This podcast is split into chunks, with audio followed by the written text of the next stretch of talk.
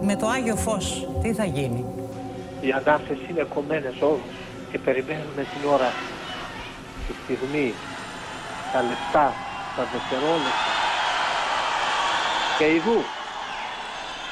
Να το θαύμα λοιπόν. Να το και φέτος. Το θαύμα το μεγάλο. Δείχνε το Άγιο Φως.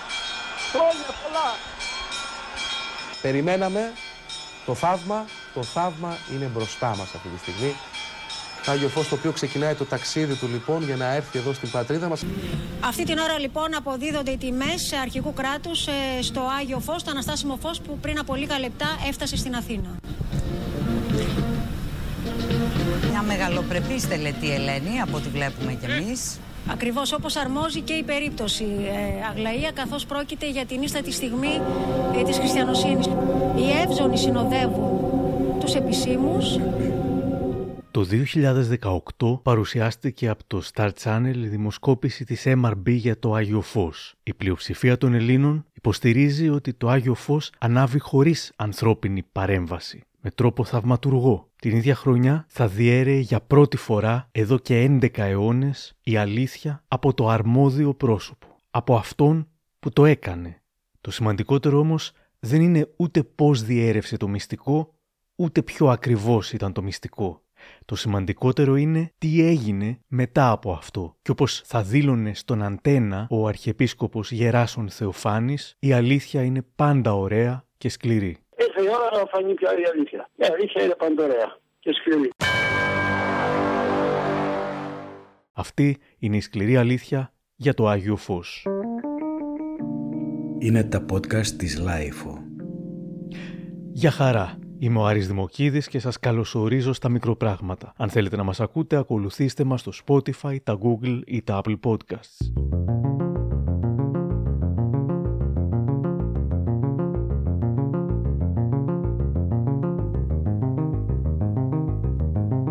Μιλώντας στον Δημήτρη Αλικάκο, ο γέρονς σκευοφύλακα Αρχιεπίσκοπος Ιεραπόλεως Ισίδωρος έχει μόλις αποκαλύψει και μια λεπτομέρεια που κάνει όλη τη διαφορά. Αν ομιγέννητο άνθρωποι είμαστε, πάθετε κάτι, πώς θα περάσει το τελετουργικό αυτό το οποίο έχουμε συζητήσει από, στον επόμενο σκευοφύλακα; Ε, το τελετουργικό συνήθως πολύ λίγοι το γνωρίζουν και οι διακονητές που έχουν κάνει στον χρόνο γνωρίζουν όλο το τελετουργικό πώς γίνεται. Δεν γνωρίζουν όμως ίσως τη λεπτομέρεια. Δεν γνωρίζουν κάποιες λεπτομέρειες συγκεκριμένες, αλλά. Αυτοί που λένε ας πούμε την αλήθεια, τη λεπτομέρεια αυτή δεν την ξέρουν. Δηλαδή, ο, ο, ο Αρίσταρχος δεν την ήξερε. Ε, εντάξει, δεν ξέρω ακριβώς μια μικρή λεπτομέρεια. Α, ναι, αλλά αυτή η μικρή λεπτομέρεια κάνει τη διαφορά όμως. Είναι η ουσία. Η λεπτομέρεια αυτή είναι η ουσία. Γιατί άμα δεν την ξέρεις, χαλάει όλη η διαδικασία. Εθνικοί γνωρίζουν ε, όλο το τελετουργικό. Γνωρίζουν. Να το πούμε λοιπόν από την αρχή το τελετουργικό. Πριν το πούμε από την αρχή όμως, αμφιβολίες για το δίθεν θαύμα του Αγίου Φωτός δεν γεννήθηκαν τώρα. Στο βιβλίο «Άγιο Φως, οι ρίζες της αμφισβήτησης», εκδόσεις I Write σειρά Lux Orbis, παρουσιάστηκαν κείμενα του Αδαμάντιου Κοραή, της εμβληματικότερης μορφής του νεοελληνικού διαφωτισμού και του νεόφυτου Καυσοκαλυβίτη, του Έλληνα μοναχού και εκκλησιαστικού συγγραφέα, ιδρυτή του κινήματος των Κολυβάδων. Κατέληγαν σε ένα κοινό συμπέρασμα. Ο δημοσιογράφος και διευθυντής της σειράς Lux Orbis, Μινάς Παπαγεωργίου, είχε πει στην εκπομπή ένα βιβλίο Μια ιστορία του Πέτρου Τατσόπουλου στο πρώτο πρόγραμμα της ΕΡΤ κάνει κάτι πολύ ενδιαφέρον. Παραθέτει και διάφορα παραδείγματα φωτών έτσι θαυματουργικών από την αρχαία Ελλάδα. Δηλαδή συγκεκριμένα το αόρατο πυρ που άναβε τα ξύλα στους ναούς της Λιδίας ε, στην πόλη Εγνατία της σημερινής Ιταλίας ή σε αντίστοιχη περίπτωση θαύματος σε ιερό του Διονύσου στη Μακεδονία. Και αναφέρεται σε ένα γυναικείο μοναστήρι που ίδρυσε τον 6ο μεταχριστιανικό αιώνα στη σημερινή Γάλλη Πουατιέ, η σύζυγος του βασιλιά της Γαλλίας ε, Κλωτέρου, κάθε μεγάλη Παρασκευή, προσοχή, λάμβανε ένα συγκεκριμένο φαινόμενο. Δηλαδή, ένα θαυματουργό φως κατέλαμπε την εκκλησία, όπως χαρακτηριστικά αναφέρει ο Κοραής, όπου το επρόσμεναν προσευχόμενοι οι πιστοί. Ο Κοραής λοιπόν θεωρεί ότι αυτή την τελετή την πήραν από τη Γαλλία οι Φράγκοι και την μετέφεραν στους Αγίους Τόπους. Και ακριβώς είναι αυτό που εννοεί σήμερα ο Αρχιεπίσκοπος Γεράσον Θεοφάνης.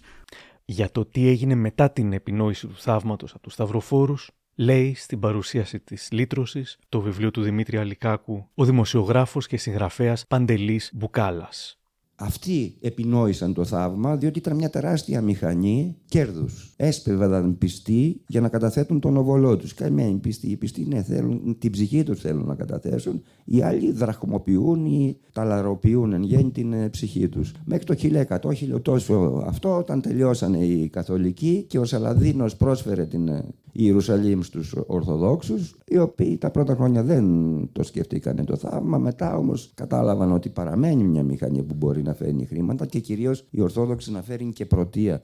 Στην Ελλάδα, ως το 1988 το Άγιο Φως έφτανε με πλοίο, μια εβδομάδα μετά το Μεγάλο Σάββατο. Το 1988 με πρωτοβουλία του ιδιοκτήτη ταξιδιωτικού πρακτορείου Ιάκωβου Οικονομίδη και σε συνεργασία με τον Θόδωρο Τσακυρίδη μετέπειτα πρόεδρο των Ολυμπιακών Αερογραμμών και τον τότε έξαρχο του Πανάγιου Τάφου στην Αθήνα, Ξεκίνησε η μεταφορά του Αγίου Φωτός στην Ελλάδα με αεροπλάνο με ειδική πτήση της Ολυμπιακής, τα έξοδα της οποίας κάλυπτε το ελληνικό κράτος. Το 2002 οπότε την ανέλαβε το Ελληνικό Υπουργείο Εξωτερικών που άρχισε να αποδίδει τιμές αρχηγού κράτους στο Άγιο Φως. Πίσω από αυτό κρυβόταν ένα διπλωματικό αλυσβερίσι. Θεωρούνταν ένα προνόμιο της ελληνικής κυβέρνησης που το αξιοποιούσε.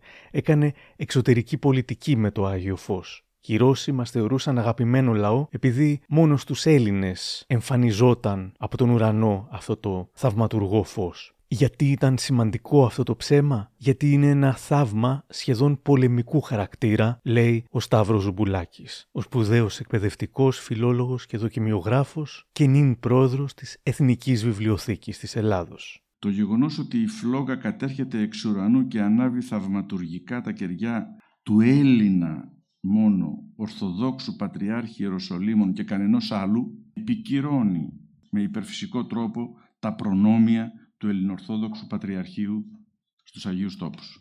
Αυτός ο πολεμικός εν τέλει χαρακτήρας του θαύματος, όπου διακυβεύεται η αλήθεια, ποιος έχει την αλήθεια και ποιος δεν την έχει, είναι η αιτία, πιστεύω, τόσου φανατισμού και δυσιδαιμονίας και τόσου φόβου, να πούμε την αλήθεια. Πριν από λίγες μόλις δεκαετίες, αν αναφερόταν κάτι τέτοιο, γινόταν σκοτωμός στα κανάλια. Και οι δημοσιογράφοι, από φόβο μην τους πούν άθεους, έπαιζαν καλά το παιχνίδι. Σε ένα αφιέρωμα στο Άγιο Φως, στην κρατική ΕΡΤ 3, η Μάρνη Χατζή Εμμανουήλ συμφωνούσε με τον αρχιμανδρίτη Αντώνιο Στυλιανάκη, ο οποίος το 1994 είχε τραβήξει ένα βίντεο το οποίο ερμήνευε με τελείως λάθος τρόπους. Κοιτάξτε, κοιτάξτε. Τώρα αυτές οι αστραπές είναι προήμιο του Αγίου Φωτός. Ναι. Τώρα είμαστε Αυτές πολύ είναι κοντά. που παρουσιάζονται με μία συχνότητα. Ο κύριος Τηλιανάκης έβλεπε αστραπές εκεί που στην πραγματικότητα υπήρχαν τα φλάς των φωτογραφικών μηχανών. Όλοι περιμένουν να βγει το Άγιο Φως. Όχι ο Πατριάρχης, να βγει το Άγιο Φως. Ο Πατριάρχης είναι μέσα στο κουβούκλιο αυτή τη στιγμή. Δεν τον βλέπει κανείς. Α, πρώτα βγαίνει από τις δύο Πρώτα πλευρές βγαίνει το Άγιο Φως. Ναι, βέβαια. Και βέβαια, μετά βγαίνει ο βέβαια, βέβαια. Πατριάρχης. Το Άγιο Φως βγαίνει μόνος του, δεν χωρίς να ρωτήσει κανέναν. Εκείνο ξέρει πότε θα βγει ακριβώς, το δευτερόλεπτο.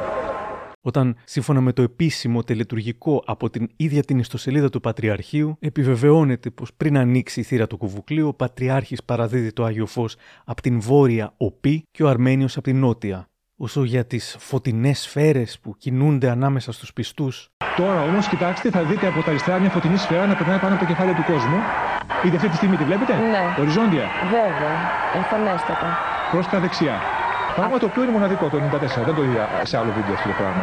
Ήταν το βίντεο που είχα εγώ το 94 και το οποίο το συνέλαβε χωρίς και εγώ να το ξέρω. Και εγώ βέβαια. ομολογώ ότι τόσα χρόνια περιμένω να δω κάποιο πιο σημαντικό βίντεο, τουλάχιστον από τα κανάλια. Αλλά βλέπετε όμως και τις Αλλά δεν αστραπές είδα. αυτές που εξακολουθούν να είναι το Άγιο Φως. με το που βγαίνει το Άγιο Φως, 4-5 άντρες το παίρνουν και αμέσως τρέχουν σε διάφορες κατευθύνσεις από τους διαδρόμους που κάποιοι άλλοι τους κρατάνε ανοιχτούς. Οι φωτεινές σφαίρες λοιπόν που κινούνται ανάμεσα στους πιστούς δεν είναι τίποτα άλλο από το φως από τις λαμπάδες με τις οποίες τρέχουν ανάμεσα στους πιστούς άνθρωποι, οι οποίοι μάλιστα φαίνονται ξεκάθαρα σε άλλα βίντεο της ίδιας χρονιάς. Υπάρχει κατάρριψη στα ελληνικά hoaxes. Όταν πλησίαζε η Μεγάλη Εβδομάδα, τα κανάλια θα έβγαζαν έναν σκεπτικιστή, θα γινόταν το κόκκινο πανί, συχνά τον κύριο Καλόπουλο, εναντίον του οποίου συσπυρωνόταν θεολόγοι, πολλοί παπάδες και πιστοί που δήθεν θεραπεύτηκαν από θαύματα στα Ιεροσόλυμα. Έλειπαν βέβαια οι αποδείξεις και έτσι η αντίθετη πλευρά μπορούσε να τα απορρίψει χωρίς δεύτερη κουβέντα. Δεν κατέρχεται ουρανόθεν. Αυτό το λέτε εσείς. Τελε... Μα εδώ αυτό το λέμε. Υπάρχει όμως, και, λοιπόν, υπάρχει όμως και μια άλλη. Υπάρχει όμως και Δεν, μια άλλη δεν εξήγηση. καταλαβαίνετε Δεν μας έχετε γιατί δώσει δεν, ούτε όπως μία. είπε πολύ Ε, καλά. Είτε μία απόδειξη. Κι έτσι, ενώ τόσοι πολλοί είχαν μιλήσει για τον μύθο του θαύματος και ακόμα περισσότεροι υποψιαζόμασταν ότι συνέβαινε, κανένας δεν είχε καταφέρει να αποδείξει τίποτα.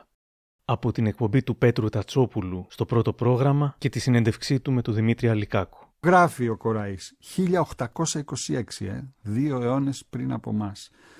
Ή νομίζεις εύκολον μετά μακράν και πολυχρόνιον πλάνην να φανερώσεις εις τους πλανημένους ότι εθαυματούργης δια να τους πλανάς; Βέβαια. Εκεί είναι ένα, το κλειδί. Αυτό είναι το κλειδί. Ποιος θα πάρει το θάρρος να πει ότι όλο αυτό ήταν μια πλάνη, ένα ψέμα που το κάναμε επί αιώνες; Είναι δύσκολο.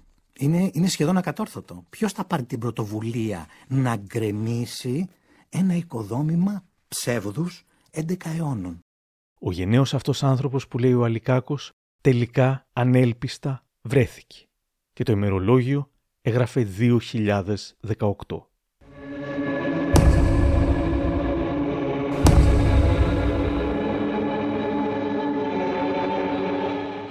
Όποιος έχει διαβάσει το βιβλίο του Δημήτρη Αλικάκου «Λύτρωση περί του Αγίου Φωτός» θα έχει διαπιστώσει πως πρόκειται για ένα 100% αληθινό, συναρπαστικό αφήγημα μυστηρίου. Στο επίμετρό του, ο Παντελής Μπουκάλας γράφει πως ο Αλικάκος δεν λειτουργεί με την έπαρση του κρυμνιστή. Τιμά και σέβεται, αλλά προτιμά την πικρή αλήθεια από το γλυκό και δημοφιλέστατο ψεύδος.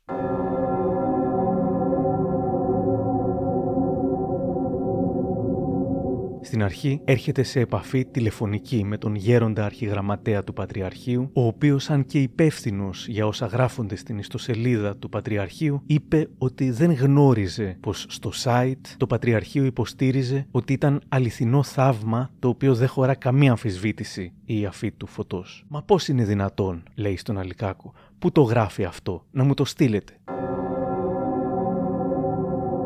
Μια εβδομάδα αργότερα, στις 19 Απριλίου του 2018, γράφει ο Αλικάκος, τηλεφώνησα στον Αρίσταρχο για να μάθω πώς σκόπευε να χειριστεί το θέμα. Μου ζήτησε να μην αποκαλύψω το περιεχόμενο της συνομιλίας μας, αλλά και όσων θα ακολουθούσαν. Η έκκλησή του ήταν δραματική. Δεν μπορώ να σηκώσω το βάρος. Έπρεπε να είχαν γίνει αλλιώς τα πράγματα από παλιά. Τώρα είναι αργά. Φτάνουμε στις 22 Ιουνίου του 18 που είναι μια ιστορική μέρα όπου το Πατριαρχείο Ιεροσολύμων διέγραψε μια για πάντα τη λέξη θαύμα από την επίσημη ιστοσελίδα του. Πια αν ανοίξει κάποιος την επίσημη στο πατριαρχαίη.info το λίμα είχε εξαφανιστεί, το λίμα Αγιοφός εννοώ, Ναι. σε όλες τις γλώσσες. Εκεί αποφασίζω, αφού έχω το πρώτο, τη, τη μαγιά, δηλαδή έχω καταλάβει τι γίνεται, σκέφτομαι ότι δεν μπορώ να βρω άκρη ε, εγώ από την Αθήνα. Πρέπει να κατέβω στα Ιεροσόλυμα.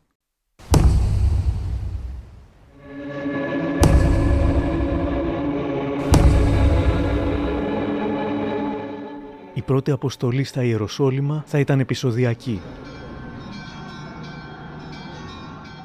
Αρχίζει να μαθαίνει πως πολλά από όσα νομίζαμε δεν ισχύουν, αντικρουόμενες μαρτυρίες τον μπερδεύουν. Κάποιος του λέει ότι το καντήλι μπαίνει μέσα αναμένο, μετά μαθαίνει ότι υπάρχουν δύο καντήλια και είναι αρχικά και τα δύο σβηστά. Και μια μέρα γνωρίζει τον σκευοφύλακα, τον Ισίδωρο, ο οποίος και τον ξεναγεί. Γιατί μπαίνει σβηστό το καντήλι, ποια είναι η χρήση του και από πού ανάβει τα κεριά του ο Πατριάρχης. Σίγουρα υπάρχει ένα μυστικό τέχνασμα. Ποιο είναι αυτό, εκείνο το βράδυ, γράφει, δεν έκλεισα μάτι.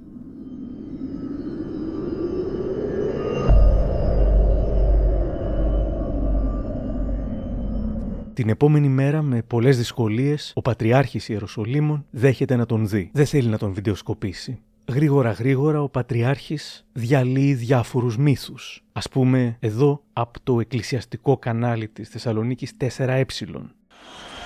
Όλα λοιπόν έχουν ελεγχθεί. Α, εκεί οι δυνάμεις ασφαλείας, τα υπόλοιπα δόγματα. Είχαμε την αποσφράγιση του τάφου, Βέβαια. ποιος ελέγχθηκε, το λέμε ξανά. Όχι, δεν ισχύει. Κανένας δεν ψάχνει τον Πατριάρχη, λέει ο Πατριάρχης. Πάει αυτός ο μύθος. Όχι, ούτε αυτό ισχύει, απαντά σχετικά με το αν ερευνούν εξονυχιστικά κάποιοι εκπρόσωποι άλλοι δογμάτων τον Πανάγιο Τάφο. Πάει και αυτός ο μύθος. Ο Πατριάρχης προσπαθεί να θολώσει κάπως τα νερά, λέγοντας πως η κανδύλα που μπαίνει μέσα στον Πανάγιο Τάφο μπαίνει αναμένη, όχι, αλλά ότι ο ίδιος την βρίσκει σβηστή. Επίσης όχι. Ο Αλικάκος μένει άφωνος και αναρωτιέται αν ουσιαστικά ο Πατριάρχης, ο οποίος γνωρίζει την αλήθεια, του έριχνε στάχτη στα μάτια για να συγκαλύψει την φρικτή αλήθεια που ποτέ κανείς δεν υποψιάστηκε και πουθενά δεν είχε καταγραφεί. Μέχρι να την ανακαλύψει, θα έκανε κάποιες άλλες παράπλευρες ανακαλύψεις για πολύ λιγότερο σημαντικούς μύθους, όπως ας πούμε εδώ ο αρχαιότερος των φυλάκων του Παναγίου Τάφου, μοναχός Παντελεήμων, εξηγεί με απλά λόγια πως ο τάφος μυροβλίζει. Ούτε αυτό δεν είναι θαύμα. Του ρίχνουν δεκάδες μπουκάλια κολόνια κάθε μέρα. 7,5 ώρα καθαρίζουμε τον τάφο. Μετά από το καθάρισμα τον εμπειρώνουμε με πολλές, πολλά αρώματα. Ο Φώτης έριξε περίπου 35 μπουκάλια του νερού, κολόνιες. Ξεναγώντας τον μέσα στον Πανάγιο Τάφο, ο σκευοφύλακας είχε ήδη παραλίγο προδοθεί, λέγοντας για την κανδύλα ότι από εκεί θα πάρει ο Πατριάρχης το Άριο Φως, καταλαβαίνοντας τι πήγε να πει, κάπως τα μασάει.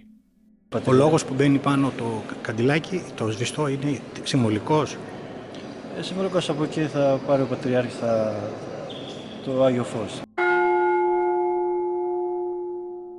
Είναι αποφασισμένος να λύσει το μυστήριο εκείνη τη μέρα. Λυπάμαι σεβασμιότατε, αλλά ένας από τους δύο, ή εσείς ή ο Πατριάρχης, λέει ψέματα. Σας παρακαλώ θερμά πείτε μου τι από τα δύο ισχύει.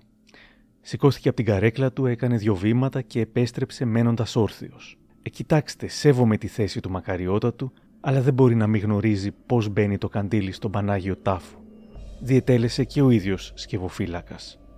Άρα, το καντήλι μπαίνει σβηστό από μένα, όλος ο κόσμος το βλέπει μέσα από την τηλεόρασή του, όμως όταν ο Πατριάρχης εισέρχεται στον Πανάγιο Τάφο, το βρίσκει αναμένο. Ήθελε να συνεχίσει, αλλά τον διέκοψα, τόση ήταν η ένταση που ένιωθα. Πώς είναι δυνατόν, πώς μπορεί να γίνεται αυτό, ποιος το ανάβει; Τη δυνατή φωνή μου διαδέχτηκε ένας σχεδόν ψήθυρος. Εγώ το ανάβω. Τον διέκοψα πάλι με την πιο ανόητη ερώτηση που μπορεί να κάνει άνθρωπος. Πώς, με ποιον τρόπο; Η απάντησή του είχε τόνο συντριβής. Με έναν αναπτήρα, τι άλλο. Η σκηνή ήταν δραματική. Με κοιτούσε και τον κοιτούσα. Μαρμαρωμένοι και οι δύο. Παρατήρησα ότι τα μάτια του ήταν υγρά είχαν βουρκώσει.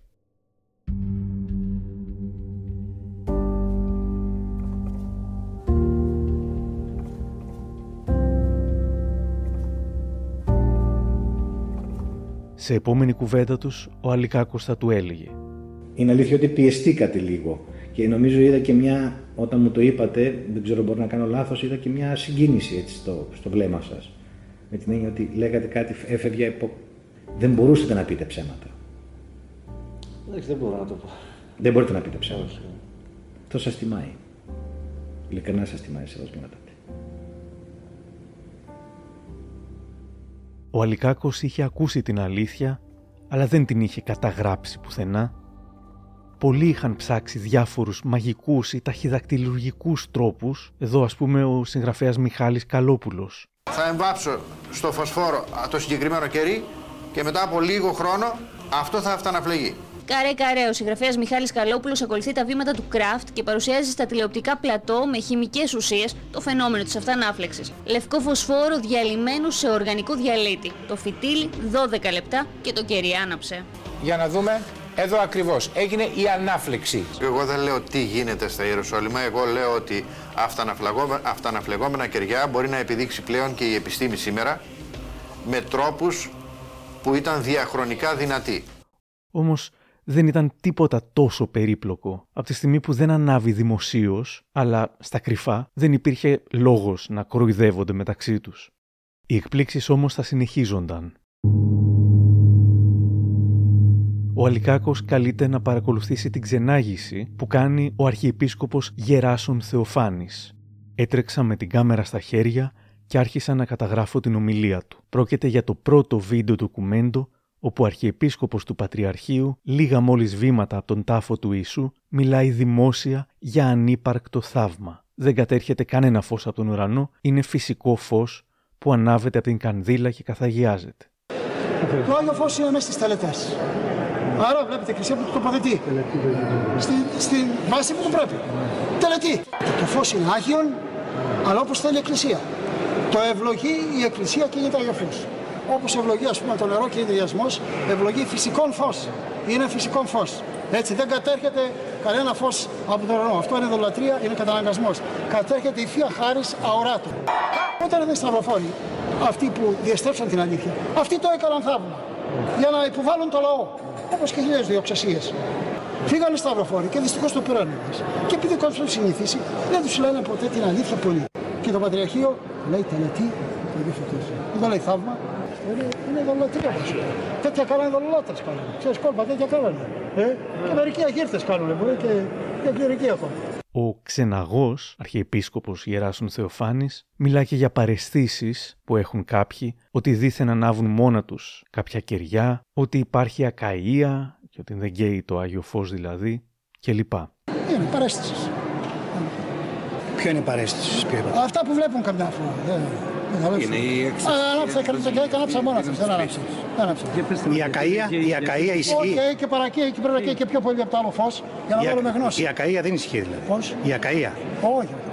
Επειδή είμαστε όλοι δρομένοι αυτή την ώρα, ε, λίγο το περνάνε έτσι. Κράτα το έτσι λίγο να δεις.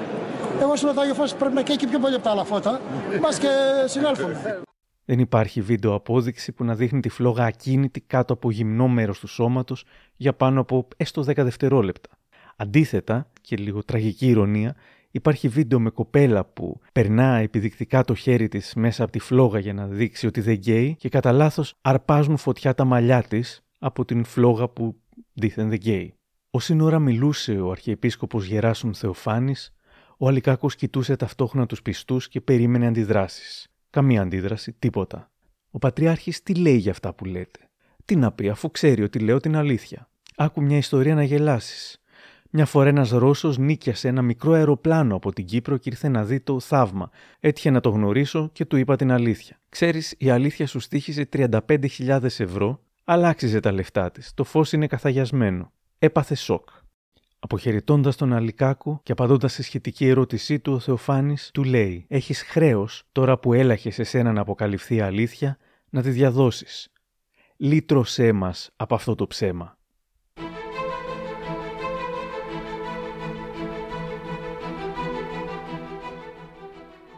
Επιστρέφοντας στην Ελλάδα, ο Αλικάκος συνεχίζει την έρευνα. Μαθαίνει για έναν πρώην Αγιοταφίτη Αρχιεπίσκοπο, ο οποίος ήταν για τέσσερα χρόνια από το 84 έως το 88 σκευοφύλακας στα Ιεροσόλυμα.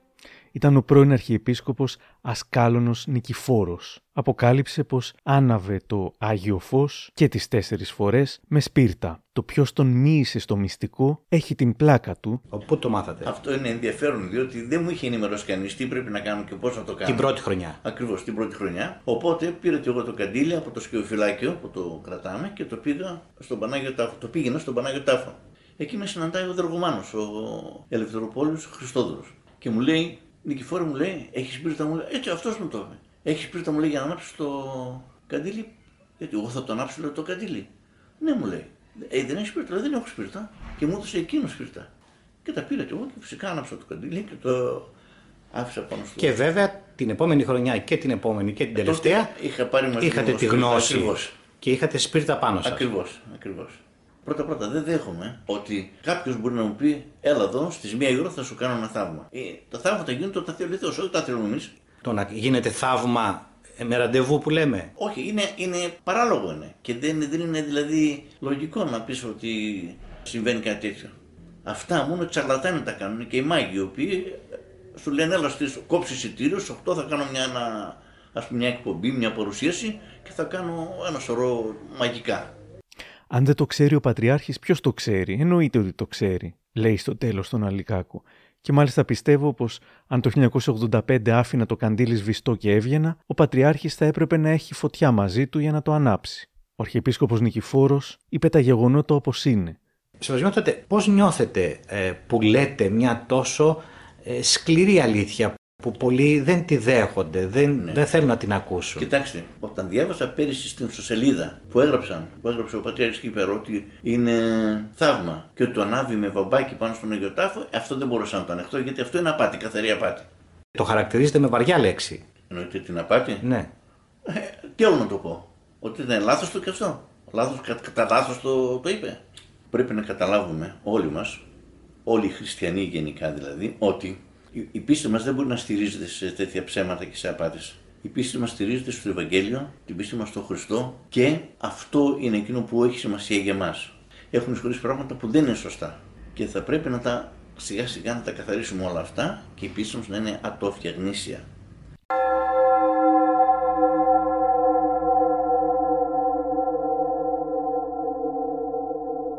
Γνωρίζοντας πως υπάρχει και ένα δεύτερο καντήλι, ο Αλικάκος ετοιμάζεται και κάνει την δεύτερη αποστολή του στα Ιεροσόλυμα για να δει τι γνωρίζει τελικά ο Πατριάρχης, πόσοι ξέρουν τελικά το μυστικό και διάφορα πράγματα που καταγράφει στο βιβλίο του και έχουν ενδιαφέρον όχι μόνο δημοσιογραφικό αλλά και λογοτεχνικό, είναι συναρπαστικά. Επέστρεψε για δεύτερη φορά στην Αθήνα, πιστεύοντας πως πλέον είχε όλα τα στοιχεία που χρειαζόταν για να δημοσιοποιήσει το θέμα. Και εκεί που πιστεύω ότι έχω κλείσει το θέμα, έχω βρει και τον Κορνήλιο, έχω μιλήσει και με άλλο αρχιεπίσκοπο και μου έχουν πει λεπτομέρειες. Γυρίζω στην Αθήνα και είμαι σχεδόν έτοιμος να αρχίσω να γράφω όλη την ιστορία, όλη αυτή την έρευνα. Συνειδητοποίησα ότι τι πάω να κάνω για ένα τόσο σημαντικό θέμα. Ανά τους αιώνες έχει δημιουργήσει τεράστιες έρηδες, κόντρες, έχει χαράξει τη θρησκευτική, την ορθοδοξία, το θαύμα των θαυμάτων ήμουν σίγουρος ότι αν δεν το είχα, αν δεν το έδαινα καλά, με τρόπο απόλυτο, τώρα θα ήμουν ή φυλακή ή με άσπρη μπλούζα. Οπότε τι έπρεπε να κάνω; Έπρεπε να καταφέρω νόμιμα, με βάση την οντολογία, τη δημοσιογραφική, να καταγράψω αυτό που άκουσα από τον πρωταγωνιστή της τελετής, όπου ο ίδιος λέει εγώ ανάβω το Άγιο Φως, να μπορέσω να τον καταγράψω, γιατί εκείνη την πρώτη φορά, όταν είχα πάει στις 2 Ιουλίου, δεν μπόρεσα να το καταγράψω. Δεν θέλησα να το καταγράψω. Άρα ήταν μια μαρτυρία που θα, α, θα ήμουν άλλος ένας Κοραής, θα ήμουν άλλος ένας Εφρέμ. Εγώ ήθελα όμως την τεκμηρίωση. Και φτάνουμε λοιπόν στην τρίτη φορά, στις 25 Νοεμβρίου, κατεβαίνω κάτω με σκοπό να μιλήσω με το σεβασμιότατο, με το σκευοφύλακα, ο οποίος είναι και ηγούμενος του Παναγίου Τάφου, σεβασμιότατο Ισίδωρο, όπου σε μια ιστορική, θεωρώ, καταγραφή, συνέντευξη, όπου εκεί καταγράφτηκε για πρώτη φορά μετά από 11 αιώνες από πρωταγωνιστή, όχι από βοηθό, όχι κάτι άκουσα, κάποιος μου είπε τον άνθρωπο που πρωταγωνιστεί στην τελετή και λέει ότι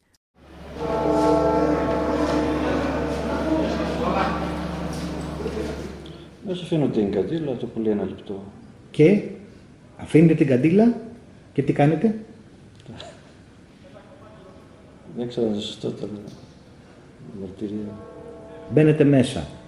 Το ανάβετε πάνω από τον Πανάγιο Τάφο και φεύγετε για να το βρει αναμένο ο Πατριάρχης. Είναι έτσι ή όχι; Έτσι. Είναι έτσι; Είναι έτσι. Ανάβετε και το καντήλι των φυλάκων. Υπάρχουν δύο καντήλες. Αυτή- Ένα και φύλακας και μια δεύτερη. Και μία δεύτερη, την οποία την ανάβετε και αυτή. Και αυτή. Αυτό το καντήλι των φυλάκων που είναι σαν προνόμιο, να υποθέσουμε ότι υπήρχε και μπαίνει και ανάβει ως ασφαλιστική δικλίδα; Ναι, μπορεί και Ανάβει κάποιος να το πει και σαν δικλίδα. ας πούμε. και σαν δικλίδα. Πώς όμως μοιήθηκε στο μυστικό του πώς ανάβει το Άγιο Φως; Αυτό γνωρίζουμε τη τελευταία φορά που ήταν ο μακριστός ε, Θαυριού Δανιήλ. Ήταν σκευοφύλακα, γιατί ο Πατριάρχη είχε πρόβλημα υγείας, δεν μπορούσε να μπει στον Πανάγιο Τάφο μένα- μέσα μόνος του. Ε, Και εκείνη τη στιγμή μας είπε τι ακριβώς έπρεπε να κάνουμε μετά για όλη την τελετή του Αγίου Φωτό. 2000. Το 2000 ξέρατε ακριβώς και τη λεπτομέρεια ότι πρέπει να, ανάψει, να την ανάψει ο σκευοφύλακας στην καντήλα ή νομίζατε κι εσείς όπως πολλοί ότι μπαίνει αναμένη μέσα; Αναμένω γιατί φαίνεται αν δεν είναι. Έκανα Άρα φύλακας δηλαδή χρόνο, όταν φαίνεται. σας το είπε ο Δανίλ δεν νιώσατε έκπληξη, Ε, όχι, εντάξει, απλώς επιβεβαίωση. επιβεβαίωση. Η πίστη σας μειώθηκε; Όχι καθόλου. Στον Αλικάκο μίλησε και ο Αρχιεπίσκοπος Πέτρας Κορνήλιος, ο αρχαιότερος της Αγιοταφικής αδελφότητας, ο άνθρωπος που μπήκε στον Πανάγιο Τάφο για να βγάλει το φως το 2001 ως τοποτηρητής του θρόνου. Τότε είχε κάνει και μια δήλωση στην τηλεόραση και είχε μιλήσει για φυσικό φως στη Μαρία Καρχιλάκη Οι ευχέ έχουν τη δύναμη να αγιάσουν το φυσικό φως. Γιατί ε, όπως ξέρουμε υπάρχει και το, υπερ- ε, το υπερφυσικό φως. Εδώ μιλάμε για φυσικό φως. Ε, ναι, εδώ μιλούμε για φυσικό φως, αλλά ευχέ οι οποίες αναγινώσονται υπό του Πατριάρχου ή υπό του Αρχιερέως καθαγιάζουν και το φυσικό φως και επομένως έχει τη χάρη του Αγίου Φωτός. Είναι φυσικό φως το οποίο ανάβεται από την ακίμητο καντήλα η οποία φυλάσσεται στο σιωπροφυλάκιο του Ναού της Αναστάσεως. Το θαύμα είναι η επίκλησης ή η προσευχή του αρχιερέως και αγιάζεται το φως. Γιατί δεν λέγεται αυτή η αλήθεια στους πιστούς, τον ρωτά ο Αλικάκος. Πολλοί άνθρωποι δεν είναι μορφωμένοι και πολλά πράγματα δεν μπορούν να τα εννοήσουν, να τα αντιληφθούν. Αν προσπαθήσεις να τους τα αναλύσεις, σε αποκαλούν άθεο. Αν ήμουν πατριάρχης δεν θα έλεγα την αλήθεια γιατί θα έβγαιναν θεολόγοι και θα έγραφαν ότι ο πατριάρχης είναι άθεος. Αυτός ο τύπος των πιστών δεν θέλει την αλήθεια. Στο τέλος, ο Αλικάκος τον ρωτά αν γνώριζε τη λεπτομέρεια, δηλαδή το άναμα της κανδύλας πάνω από τον τάφο. Δεν το γνώριζα. Μου κάνει όμως κακή εντύπωση αυτό και δεν κατηγορώ τον σκευοφύλακα, αυτές είναι οι οδηγίες που έχει πάρει, καθώς χρησιμοποιείται αναπτήρας στον ιερό χώρο όπου κάτω από την Αγία Πλάκα ετάφει ο ιδρυτής της πίστεώς μας.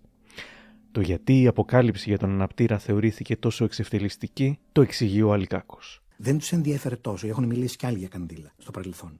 Σου λέει η καντήλα έρχεται αναμμένη και μπαίνει μέσα. Όμως μπαίνει σβηστή και βγάζω από την τσέπη μου πάνω από τον τάφο του Ιησού το τσακμάκι, το, το Bic και το, το ανάβω, αυτό δεν ναι. ήτανε... Ναι.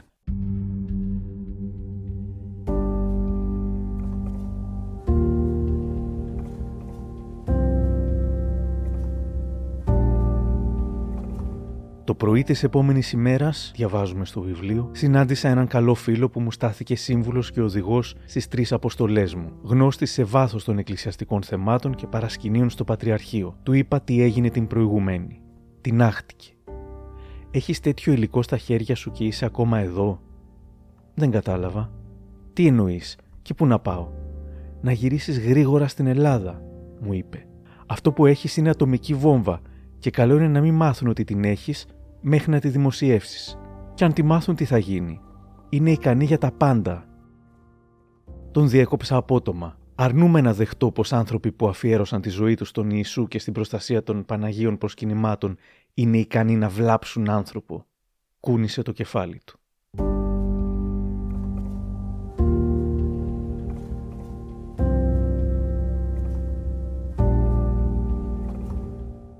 Ο Αλικάκος γυρίζει στην Αθήνα και υπό άκρα μυστικότητα αρχίζει να γράφει το βιβλίο. Είναι πάντως χαρακτηριστικό του πόσο δύσκολο πολιτικό θέμα είναι πως ούτε ο ΣΥΡΙΖΑ δεν τόλμησε να καταργήσει τις τιμές αρχηγού κράτους. Όσο ήταν στην αντιπολίτευση βέβαια, χλέβαζε το όλο θέμα. Ας πούμε ο Νίκος Παπάς θα έγραφε «Με τιμές αρχηγού κράτους ήρθε το Άγιο Φως. Με ρωτάει η γυναίκα μου αν θα κάνει και δηλώσεις». Με το που έγινε κυβέρνηση ο ΣΥΡΙΖΑ, Μερικά χρόνια μετά, ελληνική αντιπροσωπεία με επικεφαλή στην Όλγα Γεροβασίλη του ΣΥΡΙΖΑ στα Ιεροσόλυμα, ενώ μια άλλη χρονιά ο βουλευτής και υφυπουργός του ΣΥΡΙΖΑ, κ. Αμανατίδης, δέχτηκε τα πυρά επιβατών πτήσης, η οποία αργοπορούσε σχεδόν δυόμιση ώρες γιατί περίμενε το Άγιο Φως. Αυτά και από τον ΣΥΡΙΖΑ που πριν βγει η κυβέρνηση έλεγε ότι θα κάνει διαχωρισμό κράτους και εκκλησίας. Για ποιο λόγο περιμένουν σε 7 η ώρα, με συγχωρείτε. Απαράδεκτη είσαστε. Κρίμα, κρίμα είσαστε απαράδεκτη. Δεν μας ενδιαφέρει. Για ποιο λόγο περιμένουν σε 7 η ώρα. Όλοι εδώ πέρα περιμένουν, δεν μας ενδιαφέρει. Είτε τους έμεινες διαρκώς μαλάκια. Για ποιο λόγο, να καταλάβεις. Όχι, δεν με ενδιαφέρει. Εγώ θέλω να πετάξω 7 η ώρα και εγώ και όλοι αυτοί εδώ πέρα. Για ποιο λόγο γίνεται αυτό το πράγμα. Δεν μας ενδιαφέρει κύριε μου. Θα μου πεις εμένα περιμένει. Απαράδεκτη είσαστε. Αναπήρες έχουν όλοι. Επιτρέπεστε λίγο. Αναπήρες έχουν όλοι.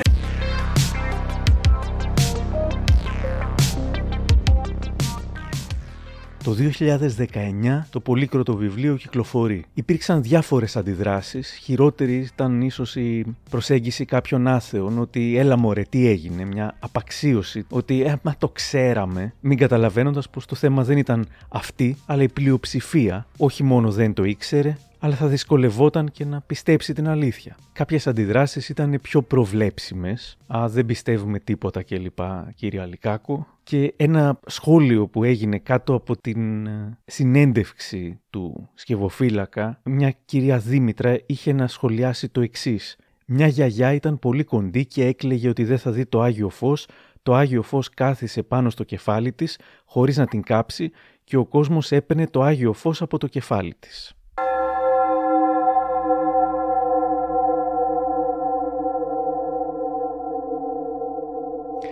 Άλλη, ε, μία Μαρία Βλάσης στο facebook ρώτησε πονηρά πώς γίνεται μια απάτη όπως την χαρακτηρίζεις να κρατά μια χιλιετηρίδα δεν βρέθηκε κανένας πιο έξυπνος από σένα όλα αυτά τα χρόνια να την αποκαλύψει; Ο Δημήτρης Αλικάκος απάντησε «Πάρα πολύ με πιο σημαντικούς τον Νικηφόρο Θεοτόκη, διδάσκαλο του γένους και τον Αδαμάντιο Κοραή, αλλά είχαν ξεχάσει να πάρουν την κάμερα μαζί τους για να την αποδείξουν την απάτη.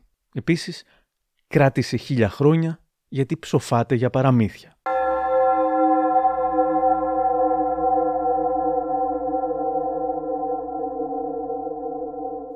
Ήταν το τέλος μιας εποχής. Ο Αλικάκος με τον Πέτρο Τατσόπουλο συζητούν για το πώς η κατάρριψη του μεγαλύτερου θαύματος μπορεί να οδηγήσει και στην κατάρριψη σαφώς ευτελέστερων. Και να ξεκινήσει και μια λυσιδωτή αντίδραση που θα, θα γκρεμιστούν και τα μετά, μετά άλλα ψέματα. Ναι. Αντίστοιχα. Ναι. Δηλαδή αν κλονιστεί η πίστη σε αυτό το μεγαλύτερο θαύμα, φαντάσου ότι στα ελάσσονα θαύματα τι θα γίνει μετά. Κατόπιν θα αρχίσει να αναρωτιέσαι την τεχνική που υπάρχει πίσω από κάθε θαύμα. Αυτά τελειώσανε. Ε, ε, γι' αυτό και στο βιβλίο λέω ότι αυτό είναι το Everest των θαυμάτων, το θαύμα των θαυμάτων. Τελειώνοντας με αυτό, τελειώνουμε και με τα θαυματάκια τα μικρά. Γιατί δεν έχουν τώρα η, η εικόνα που δακρύζει και τα λοιπά όταν στον τάφο του Ιησού δεν μπορεί να γίνει αυτό που λέγει, λέγουν επί, ισχυρίζονται επί 12 αιώνες ότι γίνεται, ε, τότε ε, τα αγάλματα και οι εικόνες δεν μπορούν να δακρύσουν. Όμως αυτό θέλω να το πω εδώ. Δεν έχει να κάνει, και το λέει και ο Ζουμπουλάκης, με τη θρησκευτική πίστη. Να βάλω και μια παρένθεση εδώ. Δεν δηλώνω και δεν είμαι άθεος. Οπότε η, η αφετηρία μου δεν είναι μια πολεμική κατά της Εκκλησίας γενικότερα, της Ορθοδοξίας ευρύτερα.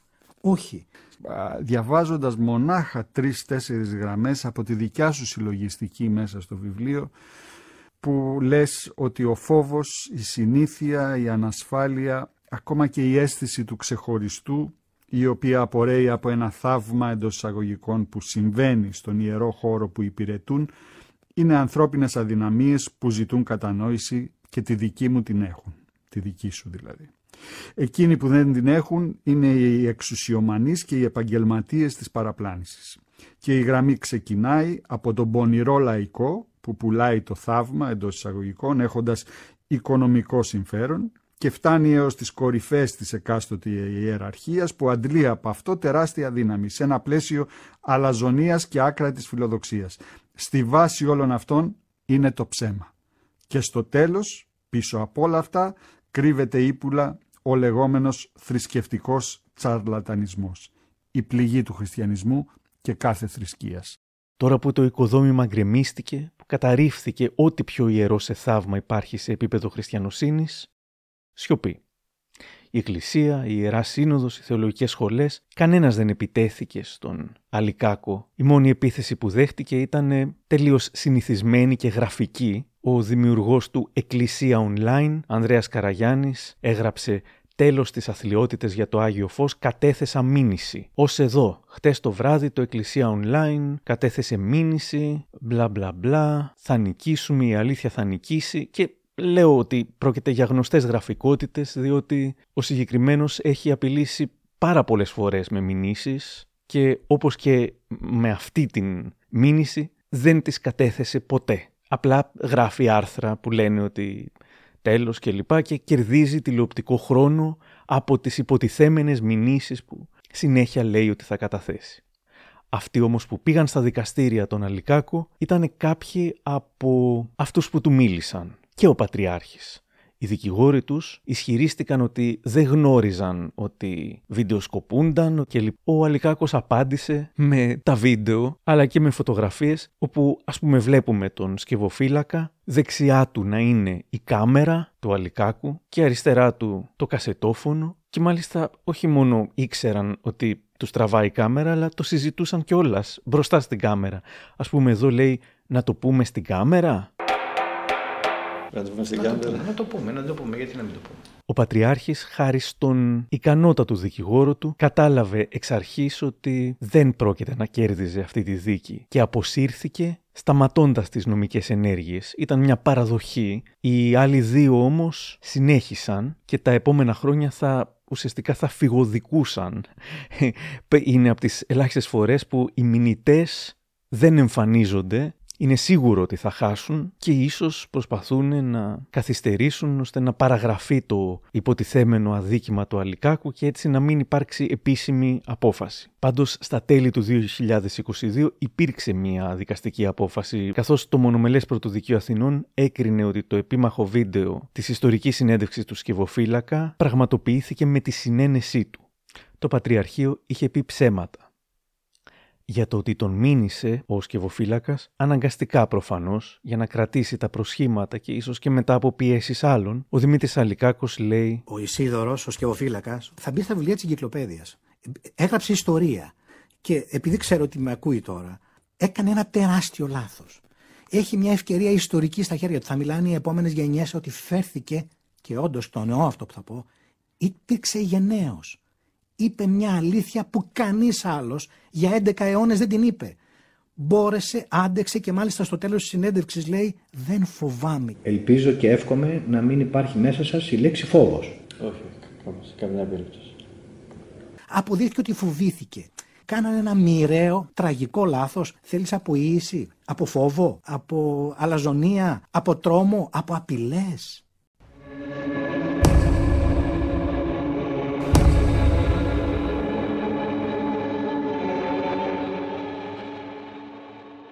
Πάντως μετά την κυκλοφορία του βιβλίου, ο Νίκος ε, Δήμου, δικαιωμένος πια, μιλώντας στην εκδήλωση «Τέχνη χωρίς Θεό» της Ένωσης Αθέων, είπε για το πόσο ο Μητροπολίτης Αμβρόσιος τον είχε καταραστεί το 14 να σαπίσει το στόμα του και στο τέλος λέει και τι έγινε τελικά.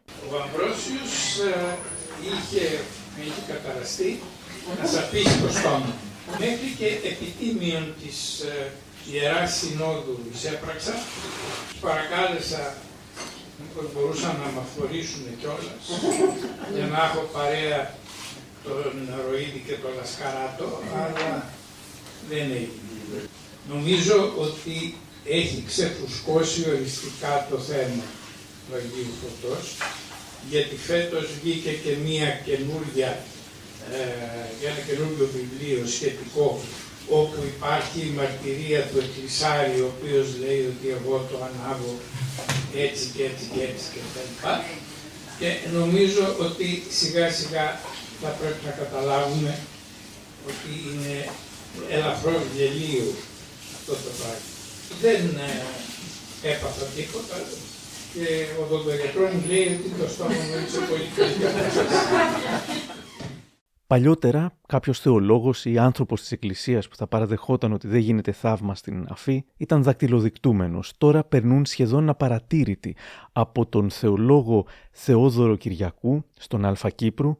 Ξεκάθαρα ότι το Άγιο Φως είναι μία τελετή, δεν είναι θαύμα. Επαναλαμβάνω, είναι τελετή και όχι θαύμα μέχρι τον Μητροπολίτη Αθηναγόρα, εκπρόσωπο της Ιεράς Συνόδου, που διευκρίνησε στον Αυτιά ότι πρόκειται για τελετή που γίνεται όπως την κάνουν όλοι οι παπάδες της χώρας. Έτσι λοιπόν, ανεξάρτητα τι ώρα θα φτάσει το Άγιο Φως από το Ιεροσόλυμα, που είναι ε, μια τελετή και έχει ένα συγκεκριμένο χρώμα, γιατί αναφέρεται σε ένα θάμα που έγινε τον 16ο αιώνα, σε οποιοδήποτε ε, χωριδάκι της πατρίδας μας θα γίνει η ανάσταση κανονικά από Μάλιστα. το φως το οποίο θα πάρει ο ιερέας πίσω από την Αγία Τράπεζα. Μέχρι τον Μητροπολίτη Αλεξανδρουπόλεως Άνθιμο. Το Άγιο Φως δόθηκε μια υπερβολική έκταση τα τελευταία χρόνια επειδή είχαμε τη δυνατότητα ως κράτος αλλά το Άγιο Φως δεν ξεχνάμε ποτέ είναι το ίδιο που βγάζει κάθε μεγάλο Σάββατο βράδυ ο κάθε απλός ιερέας πίσω από την Αγία Τράπεζα λέγοντας τα ίδια λόγια ακριβώς που λέγονται στο ναό της Αναστάσεως στα Ιεροσόλυμα. Οι χριστιανοί μας τα ξέρουν ότι είναι ακριβώς το ίδιο φως.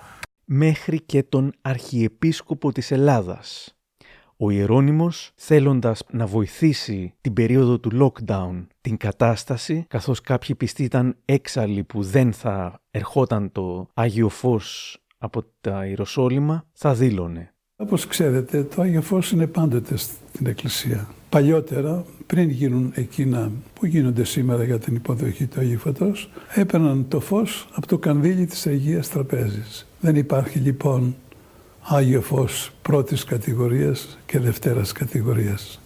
Αυτά είναι ήθη που επικράτησαν τελευταία, τα σεβόμαστε.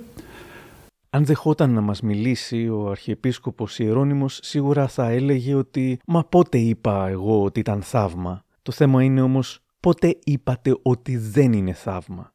Η Εκκλησία με διάφορες αφορμές βγάζει συνέχεια ανακοινώσεις αν πεις κάτι για τη Θεία Κοινωνία, για θέματα βιοειθικής, για τις αμβλώσεις, θεολόγοι, αρχιεπίσκοποι, κανάλια θα έκαναν τον κακό χαμό. Ναι, έκανε μια δήλωση όπου εξίσωσε το Άγιο Φως από τον Πανάγιο Τάφο με το Άγιο Φως της κάθε Εκκλησίας, αλλά πότε μόνο όταν χρειάστηκε να κατευνάσει τους χριστιανούς την περίοδο του κορονοϊού. Θα κάνει αυτοκριτική Εκκλησία, θα γίνει κάθαρση ή θα συνεχίσει με το ψέμα. Θα πούν ότι πέσαν θύματα μιας πλάνης. Ο Αλικάκος έκανε τη δουλειά του να βρει την αλήθεια. Η Εκκλησία πρέπει να κάνει τώρα τη δική της. Να παρηγορήσει κάποιους που συντρίβονται, κάποιους αγνούς πιστούς που το πίστευαν από μικρά παιδάκια. Και πρέπει να τους εξηγήσει ο παπάς από άμβονος, ο καθηγητής θεολογίας στο αμφιθέατρο. Κάποιος πρέπει να τους λυτρώσει, να τους μιλήσει, να τους λύσει το αδιέξοδο στο οποίο φράκαρε το μυαλό τους. Σε όσους δεν πιστεύουν, μοιάζουν απαταιώνες συνολικά. Όμως αυτούς που πιστεύουν θα τους αφήσει έτσι η Εκκλησία, βάζοντας το θέμα κάτω από το χαλί και σφυρίζοντας αδιάφορα; Είναι τουλάχιστον γελίο πως για κάποιους είναι σημαντικότερα τα πρωτεία που κερδίθηκαν με ψέμα και απάτες από την αλήθεια. Εδώ ο Παντελής Μπουκάλας για την αγωνία μη τυχόν και χάσει τα πρωτεία το Ελληνορθόδοξο Πατριαρχείο. Αυτό είναι το βασικό, τα πρωτεία το κύρος. Και αυτό για το οποίο καταγγέλλεται το βιβλίο Ρητός ή Αρήτος, ή κατηγορείται, όχι καταγγέλλεται, είναι ότι απειλεί τα πρωτεία της Εκκλησίας. Τα πρωτεία της Ορθοδόξου Εκκλησίας οπουδήποτε στον κόσμο ή τα πρωτεία του Πάπα ή οποιοδήποτε άλλο δεν με αφορούν διότι δεν πιστεύω πολύ απλά ότι ο Χριστός ήταν Έλληνας. Όπως λένε 15.000 εκπομπές, συν το Βελόπουλο, συν το Λιακόπουλο, συν όλους αυτούς τους... Ε... Δεν ήταν Έλληνας ο Χριστός γιατί δεν είχε εθνικότητα, επικότητα, οτιδήποτε. Εάν υπήρξε, εάν υπάρχει, είναι ο οικουμενικός. Γι' αυτό και είναι ακόμα πιο βαριά προσβολή αυτό που γίνεται τα τελευταία χρόνια και έχει επιβληθεί σαν έθιμο στην Αρχιεπισκοπή και δυστυχώς ο Αρχιεπίσκοπος Ιερώνυμος δεν το έχει καταδικάσει. Την ώρα του Χριστός Ανέστη, στον Άγιο Διονύσιο τον Αραβαγίτη, είναι τα στρατά και ουρλιάζουν τον εθνικό ύμνο. Δηλαδή,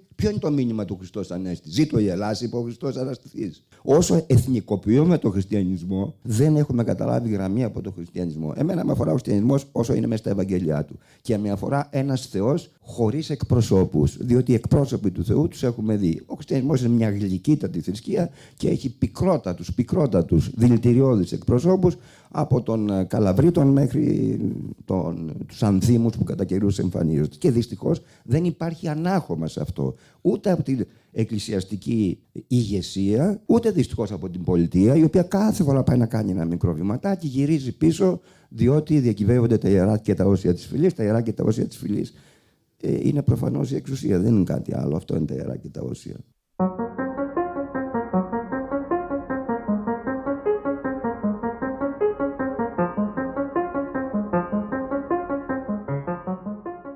Το 2020 μας έκανε ένα δώρο η πανδημία μέσα σε όλα τα στραβά που έφερε, ένα βίντεο ντοκουμέντο που φώτισε τα πάντα. Πρωτόγνωρες εικόνες από τον πανίερο ναό της Αναστάσεως και μπροστά από το ιερό κουβούκλιο, τον Πανάγιο Τάφο, καθώς φέτος λόγω του κορονοϊού και των αυστηρών μέτρων οι πιστοί δεν, δεν μπόρεσαν να παραβρεθούν σε αυτό το μεγάλο συγκλονιστικό γεγονός. Τέτοιες ώρες άλλες χρονιές χιλιάδες πιστοί α, κατέκλυζαν το ναό της Αναστάσεως. Είδαμε όλο το τελετουργικό και έφυγαν και τελευταίες αμφιβολίες για το τι συμβαίνει πότε και πώς. Τώρα που δεν υπήρχε κόσμος και ουρλιαχτά και φωνές και φλάς και φώτα από κινητά, δεν συνέβη κανένα θαύμα, καμία περίεργη λάμψη από αυτές που όλο και συνέβαιναν όταν υπήρχε κόσμος. Φάνηκαν και οι οπές, φάνηκε πώς μοιράζεται το φως και φάνηκε γιατί οι ακαδημαϊκοί ερευνητές του εξωτερικού εδώ και χρόνια μιλούσαν για το λεγόμενο Greek fraud, ο Δημήτρης Αλικάκος. Οι λέξεις που χρησιμοποιούν οι ιστορικοί αναφορικά με το Άγιο Φως είναι Greek fraud, ελληνική απάτη. Δεν λέει απάτη Ορθοδόξων, ελληνική απάτη. Οι ξένες μελέτες των ακαδημαϊκών σοβαρών μελετών τα τελευταία 250 χρόνια λέει κάτι. Οι ξένοι δηλαδή ακαδημαϊκοί το ξέρουν. Εμείς είμαστε ένα χωριό εδώ, γιατί στο εξωτερικό το γνωρίζουν άπαντες, έτσι. Καθολικοί, Αρμένοι και ούτω καθεξής. Απλά εμείς εδώ νομίζουμε ότι α, έχουμε ένα θαύμα το οποίο όλοι οι άλλοι έξω το γνωρίζουν περί τίνος πρόκειται. Τι έφτεξε για όλα αυτά, πώς το αντιμετωπίσαμε, πώς το φουντώσαμε και τώρα πώς θα πάμε παραπέρα. Η ευθύνη των πολιτικών και των δημοσιογράφων είναι μεγάλη. Ειδικά οι δημοσιογράφοι του εκκλησιαστικού ρεπορτάζ και οι συντάκτες του Υπουργείου Παιδείας ήξεραν. Κι όμως ακόμα και η κρατική τηλεόραση μετέδιδε σαν γεγονότα πράγματα που καμία σχέση με τη δημοσιογραφία δεν είχαν. Εδώ στην κρατική τηλεόραση Κατά καιρούς είχαν γίνει απόπειρες από άλλα δόγματα να βγάλουν το αναστάσιμο φως, αλλά στάθηκε αδύνατο. Είχε προηγηθεί ο έλεγχος του ιερού κουβουκλίου από την Ισραηλινή αστυνομία, προκειμένου να διαπιστωθεί ότι εντός του τάφου δεν υπάρχει δυνατότητα δημιουργίας φωτιάς.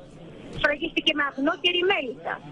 Έλεγχος έγινε και στον Ελληνοορθόδοξο Πατριάρχη, τον μοναδικό Πατριάρχη που έχει το δικαίωμα να μπαίνει στο κυρίω μέρος του Πανάγιου Τάφου, όπου γίνεται η τελετή της αφή του Αγίου Φωτός. Και μια έμεινε η τελετή στην έξοδο του θρόνου. Ο Πατριάρχης άναψε με το Άγιο Φως την ιερή κανδύλα. πόσα λάθη μέσα σε ένα λεπτό.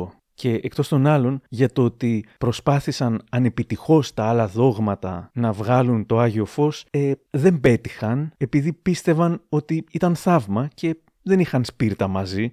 Αν το άναβαν με σπίρτα, μια χαρά θα το είχαν πετύχει και τα υπόλοιπα δόγματα. Συχνά λένε, εάν ήταν ψέμα δεν θα το ξεσκέπαζαν οι Αρμένοι και μπλα μπλα μπλα. Μα το έχουν ξεσκεπάσει οι Αρμένοι. Και σχετικά πρόσφατα σε ρεπορτάζ ε, Ισραηλινού δημοσιογράφου που στην Ελλάδα θεωρήθηκε πρόκληση Μόνο που ο Αρμένιος επίσκοπος Σαμουήλ Αγκογιάν, που ανέλαβε να τον διαφωτίσει, αντί να ρίξει φως στο θαύμα της ιεράς αφής, έριξε λάδι στη φωτιά. Ο Θεός δεν έχει κάθε τόσο την όρεξη να ανάβει το ηλαροφό, καμιά φορά χρειάζεται απάτη για να ανάψει.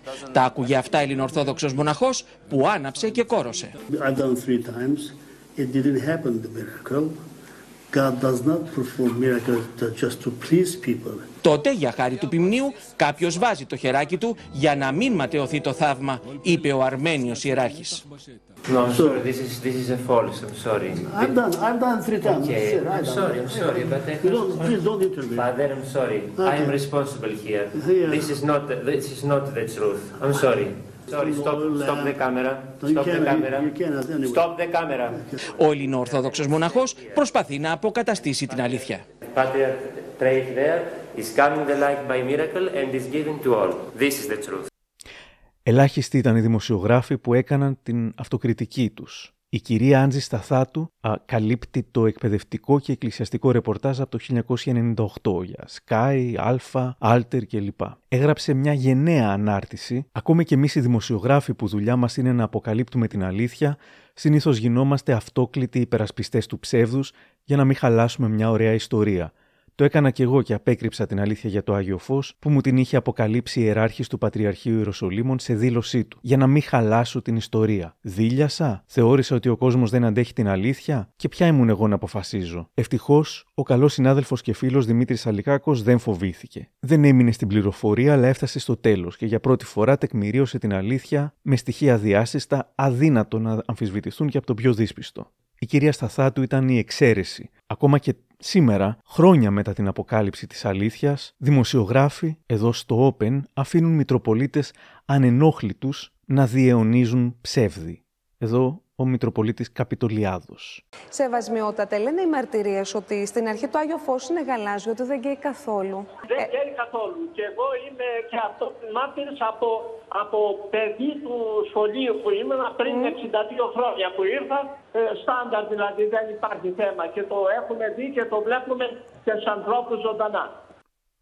Τη μεγαλύτερη βέβαια ευθύνη την έχει η ίδια η Εκκλησία, καθώς την βαραίνει, καθώς η ανηθικότητα και τα ψεύδη και η απάτη έρχονται σε αντίθεση με την ίδια της την ύπαρξη. Ο κύριος Σταύρος Ζουμπουλάκης, απαντώντας στο γιατί δεν λένε την αλήθεια που γνωρίζουν, δίνει τρεις πιθανές απαντήσεις. Η πρώτη είναι για να μην σκανδαλίσουν τους πιστούς, η δεύτερη για να μην προκαλέσουν βλάβη, να μην κάνουν κακό στην Εκκλησία. Αποσιωπούν την αλήθεια για το καλό της Εκκλησίας, όπως άλλοι αποσιωπούσαν άλλες αλήθειες για το καλό μιας άλλης υπόθεσης, της υπόθεσης του κόμματος. Ο Κορνίος Καστοριάδης έλεγε ότι οι Γάλλοι, οι Γάλλοι κομμουνιστές, αγοράζουν κάθε μέρα την Ιμανιτέ επί 30 χρόνια.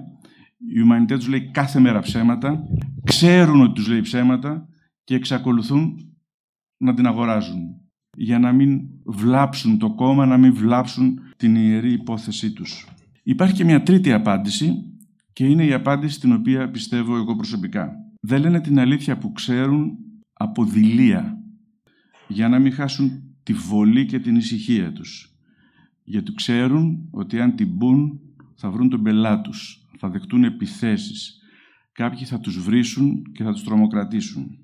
Στην Εκκλησία της Ελλάδος, αλλά και στο Οικουμενικό Πατριαρχείο, δεν υπάρχει κουλτούρα διαλόγου, δεν υπάρχει κουλτούρα συζήτησης. Όλες οι αντιπαραθέσεις γίνονται χωρίς επιχειρήματα, με φωνές και ύβρις, σε ένα τρομοκρατικό κλίμα με κριτήριο ποιος είναι πιστός στην παράδοση και ποιος την προδίδει. Ένα ενδιαφέρον περιστατικό που αναφέρει στην αυτοβιογραφία του ο Ρώσος Ορθόδοξος Αρχιμανδρίτης και επιστήμονας Πορφύριος, ο ίδιος ο τότε είμαστε στα 1800 κάτι, Μητροπολίτης Ιεροσολύμων, τους διηγήθηκε πως όταν ο Ιμπραήμ Πασάς βρισκόταν στα Ιεροσόλυμα και είπε ότι αν είναι θαύμα τότε θα κάνω μια τεράστια δωρεά στο Ταμείο της Εκκλησίας. Αν όμως είναι απάτη θα αποκαλύψει την απάτη σε όλη την Ευρώπη και θα πάρει όλη την περιουσία του Παναγίου Τάφου. Αμέσως, οι δύο Μητροπολίτες και ο Επίσκοπος ζητούν συνάντηση με τον Ιμπραήμ για να έρθουν σε κάποια συμφωνία. Παραδέχτηκαν την απάτη και ζήτησαν από τον Ιμπραήμ να μην επιχειρήσει να αποκαλύψει το μυστικό και να μην ανακατεύεται μετά της Εκκλησίας, διότι κάτι τέτοιο θα δυσαρεστούσε τον Τσάρο Νικόλαο της Ρωσίας με απρόβλεπτες για τον Ιμπραήμ πολιτικές και στρατιωτικές συνέπειες. Εν ώψη του πιο πάνω εκβιασμού, ο Ιμπραήμ θεώρησε σκόπιμο να θάψει το όλο θέμα. Και συνεχίζει ο Πορφύριος. Ο Μητροπολίτης πρόσθεσε ότι μόνο από τον Θεό τον ίδιο περιμένουμε συγχώρεση για το ψέμα αυτό, διότι σε περίπτωση που το αποκαλύπταμε στους πιστούς ζητώντας από αυτούς συγχώρεση, είναι βέβαιο ότι οι πιστοί θα μας διαμέλιζαν εκεί έξω στην είσοδο του ναού.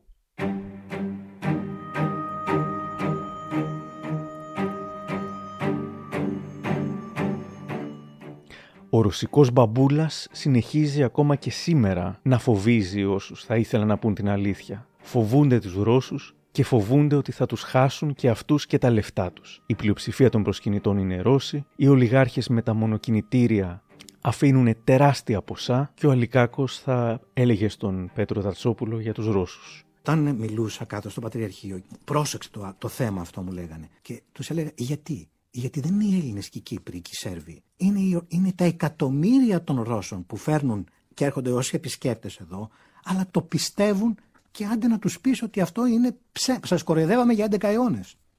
Ε, βέβαια. Τους το λες, τους Ρώσους. Είναι, και, είναι και ευέξαπτος ο Πούτιν. δεν, δεν είναι πολύ του διαλόγου και έχει επενδύσει τόσα πολλά στο κονέ του και με το Άγιο Όρος και με τη Μονίβα του Πεδίου, άλλε μεγάλες πικρές ιστορίε. Προσπαθεί να στήσει ισχυρή κοινότητα. Έχει κοινότητα ρώσικη. Έτσι και προσπαθεί να τη δυναμώσει όσο γίνεται περισσότερο. Έτσι. Έχει προσλαμβάνουσες και έχει και διάφορες πλευρές αυτή η ιστορία που νομίζω υπερβαίνουν κατά πολύ τον δικό μας τον μικρό ελλαδικό χώρο και τα συμφέροντα τα οποία μπορεί να παίζονται.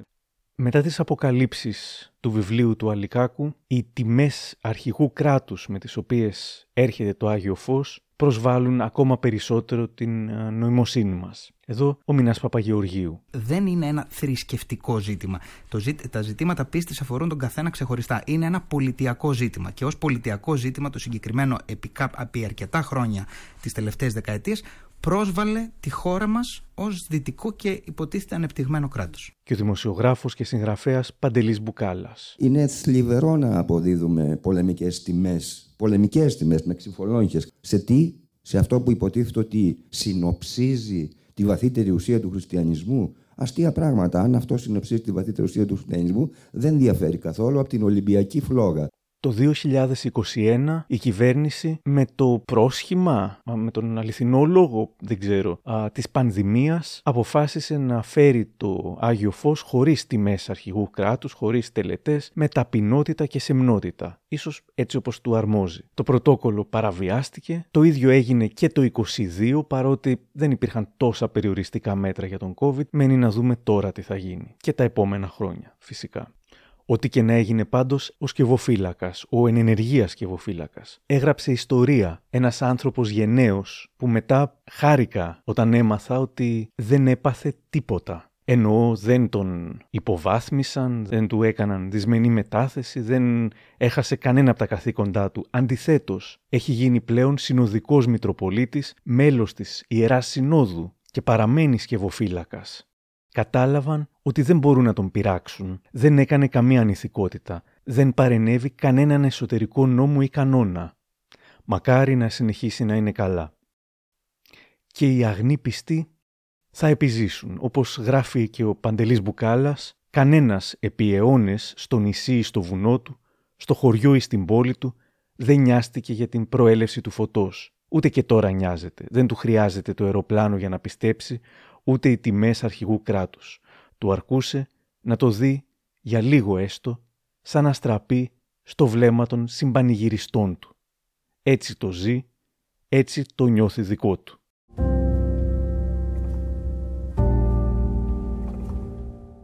Μετά από τόσους πρώην και νυν σκευοφύλακες και αξιωματούχους που επιβεβαίωσαν το πώς ανάβει το Άγιο Φως, ο Αρχιεπίσκοπος Νικηφόρος δίνει την καλύτερη απάντηση στον Αλικάκο κλείνοντας οριστικά το θέμα. Η αποκάλυψη της αλήθειας πιστεύετε θα κάνει καλό στην πίστη και στην Εκκλησία ή όχι; Κοιτάξτε, αν δεν κάνει καλό στην πίστη, έτσι, τότε δεν αξίζει η πίστη μας καθόλου. Ε, βέβαια, διότι όταν προσπαθούμε με ψέματα, με απάντηση να στηρίξουμε την πίστη μας, ουσιαστικά εμείς δεν καταργούμε την πίστη μας, τη συκοφαντούμε.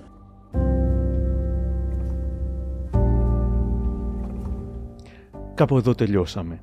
Και αν θέλετε να μας ακούτε, ακολουθήστε μας στο Spotify, τα Google ή τα Apple Podcasts. Για χαρά!